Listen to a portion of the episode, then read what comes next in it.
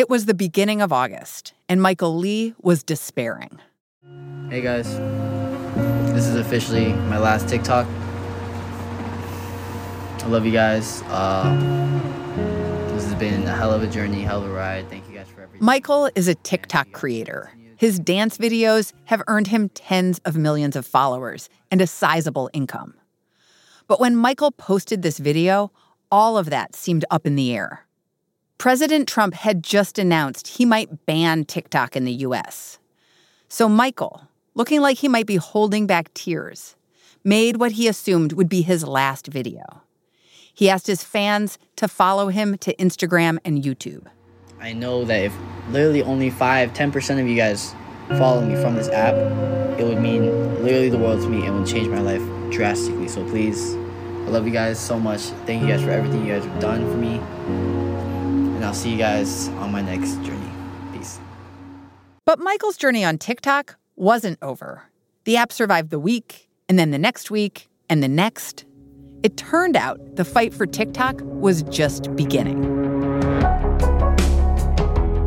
Welcome to The Journal, our show about money, business, and power. I'm Kate Linebaugh. It's Wednesday, September 30th.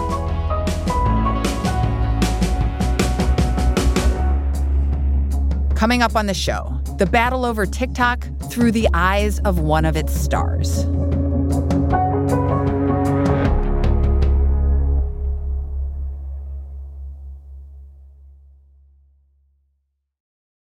This episode is brought to you by Workday. Get the whole band together with Workday and pair finance and HR on one platform for an epic performance. With Workday AI at the core, you'll make confident decisions faster than ever, and you'll drive flawless business and finance operations with an agile platform that constantly evolves to future proof your organization. Be a finance and HR rockstar with Workday. Visit Workday.com to learn more.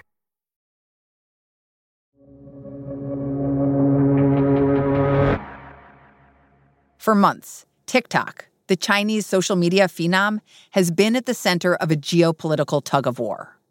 President Trump is concerned Americans' data isn't secure in the hands of a Chinese company.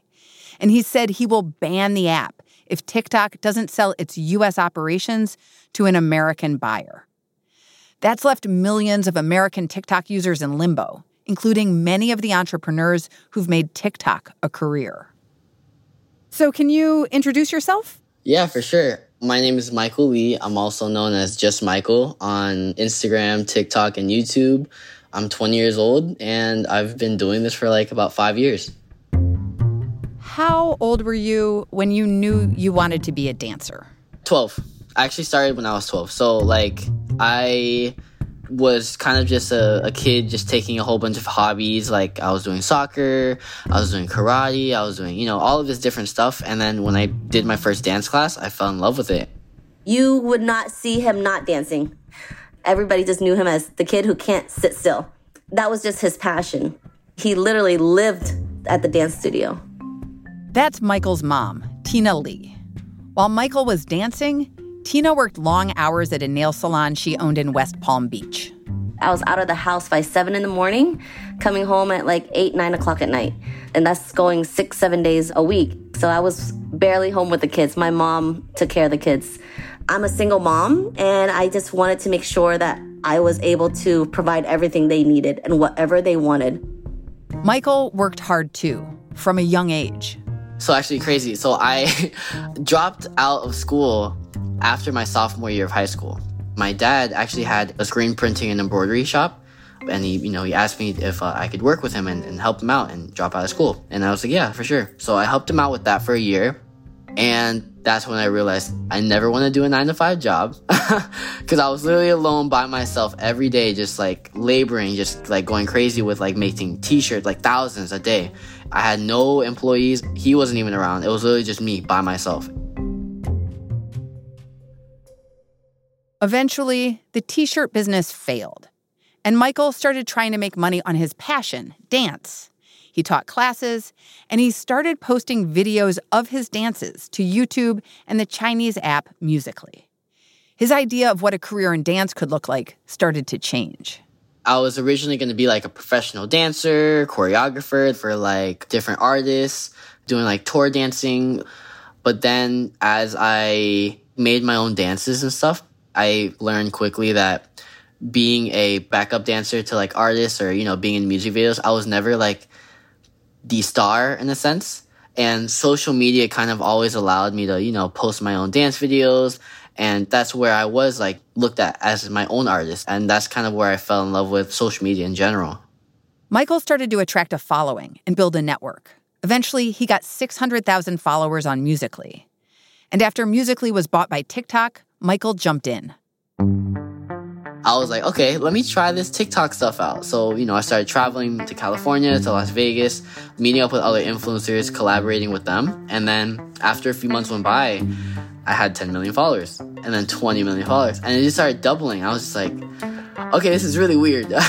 in what kind of time frame? Uh, in like three to four months. Wow. It's really crazy. What's your favorite TikTok that you've made?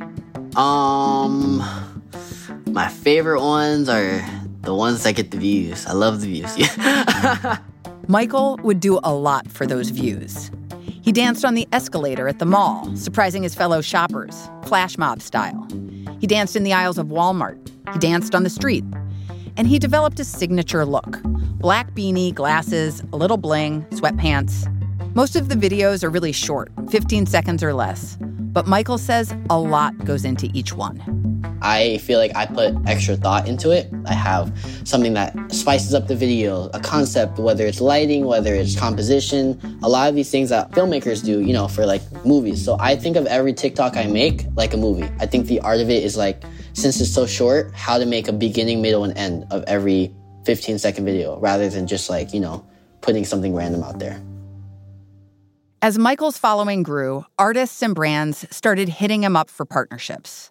Artists and labels would pay him to dance to their songs, brands would pay him for promotional posts. Michael danced while holding cans of Bang energy drink. He danced while washing his hands with Safeguard soap. He promoted ice cream, chewing gum, even Mucinex.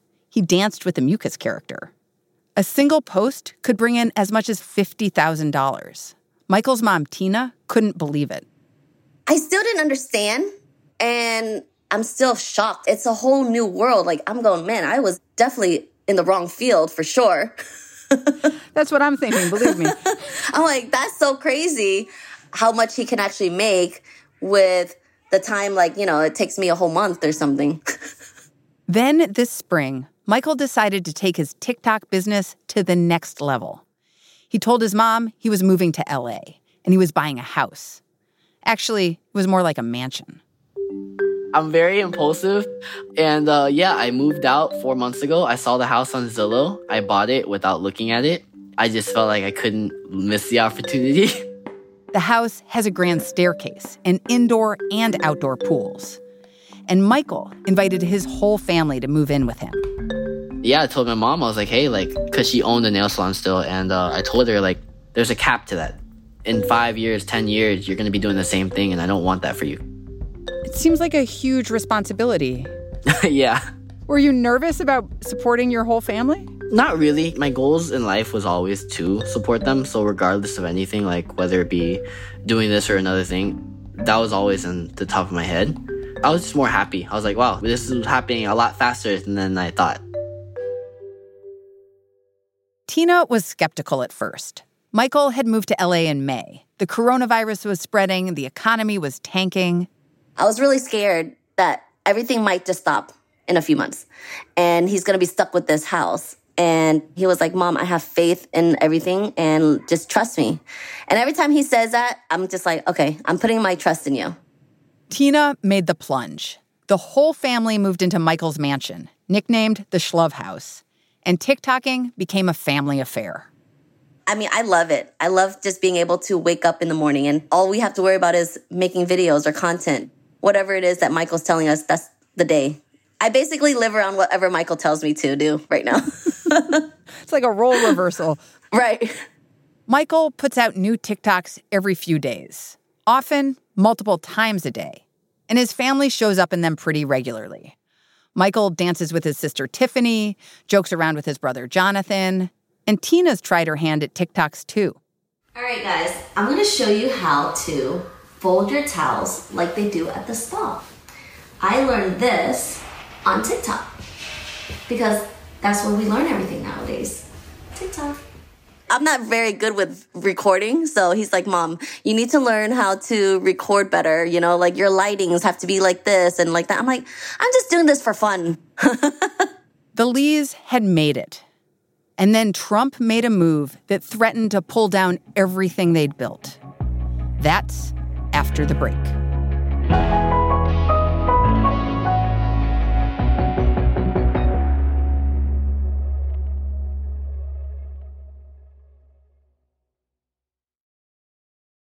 This episode is brought to you by C3 AI. C3 Generative AI enables rapid access to secure, traceable, hallucination free insights from enterprise systems, all while using any LLM, helping enterprises turn the invisible into the obvious. Learn more at c3.ai.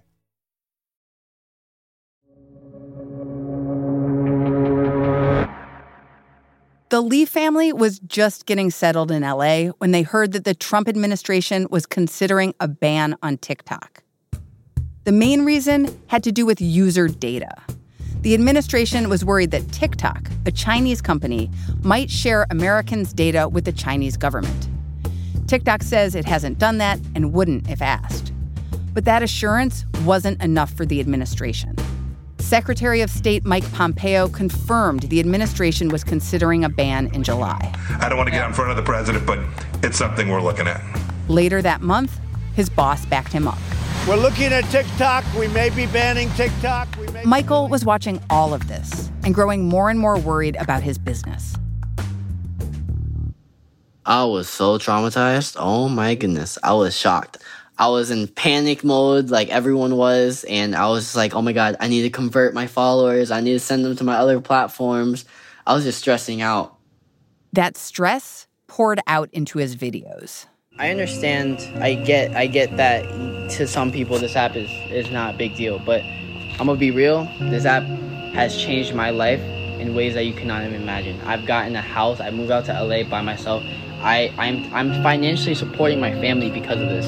I, I'm literally starting my career and inspiring people and changing people's lives because of this. And the fact that it's leaving is is a huge problem. Like I, a huge problem because Michael doesn't have as big a following on other platforms. He just can't make as much money on 2 million Instagram followers as he can on 40 million TikTok followers. But according to the Trump administration, there was one thing that could save Michael's status as a TikTok influencer an American buyer for TikTok. And in early August, news broke that TikTok might have found one Microsoft. I was super happy. I was like, oh my God, it's staying. Like, I thought the world was ending for me. And um, when it came back and things were fine still, I was like, thank the heaven Lord. I was ecstatic. But the feeling didn't last. The TikTok sale process got complicated as other potential buyers threw their hats in the ring. There was Twitter, Walmart, Oracle, Oracle and Walmart. It was dizzying. And at the same time, TikTok was fighting back in the courts. Just last Sunday, a federal judge blocked the administration's attempt to ban TikTok downloads. But that only protects TikTok through November. What has this wild ride been like for you? it got numb to me after a while. I stopped hearing. I was like, okay, you know what? Like, if TikTok goes away, like, it was stressing me out to the point where I, I needed to stop because I needed to focus on what was going to happen after. Because I, I can't, at the end of the day, I'm not someone that can control if TikTok stays or not. I need to figure out how to, you know, focus on other platforms. And I just have to make sure I'm not limited to just one app. Michael's focusing on the things he can control, like growing his audience on other platforms. And Tina is trying to follow his lead, but she does worry. Is it going to be banned? Is it not going to be banned? Like, it, it is stressful for me, but like, you know, Michael says, you can't sit there and like just use that as a way of saying, okay, should we just stress about it every day? No. And you have to just try to find other things so that when it does or if it does, we have something else to work with versus sitting and crying over something that you can't do anything about. What do you worry about most these days? What video I gotta do next? Whether it stays or not, I still love creating content and, you know, being my own director, performer, actor. Even though if I were to lose the app and the 40 million followers, in a sense, the 40 million followers don't forget about me. I still have some type of reach because they know me. So if they were to see me on other platforms, it would be easier for me to be known on those platforms too. The way Michael sees it, he isn't a TikTok star. He's a star who happens to be on TikTok. It's the kind of attitude that got Michael where he is in the first place. And he's leaning into that optimism more than ever these days. You have like a crazy story. You decided what you wanted to do at 12. You had to like do hard sweat labor in your dad's shop. You dropped out of high school and then you bought a house in LA. yeah, it's just a start. It's just a start. Give me a few more years. It's just a start. Look at you. I want to get an island in a few years. That's what I'm looking. What do you want to be, Jay Z? Oh, yeah, bigger, bigger. yeah. Dream big, right? Oh, yeah, 1000%. Uh, and for me, it's not even reaching the goals. I think it's just the grind of knowing that I'm progressing every day is what makes me happy. So, whatever happens, let's just see how far I can take it. And that's pretty much it. So, you, this TikTok ban is just like a setback for you. Yeah. Oh, yeah, for sure. In your pursuit to island ownership. yeah, definitely. Do you have anything else you'd like to share? You know, don't sleep on me. I'm gonna push and I'm gonna be making sure that I make a stand in this world.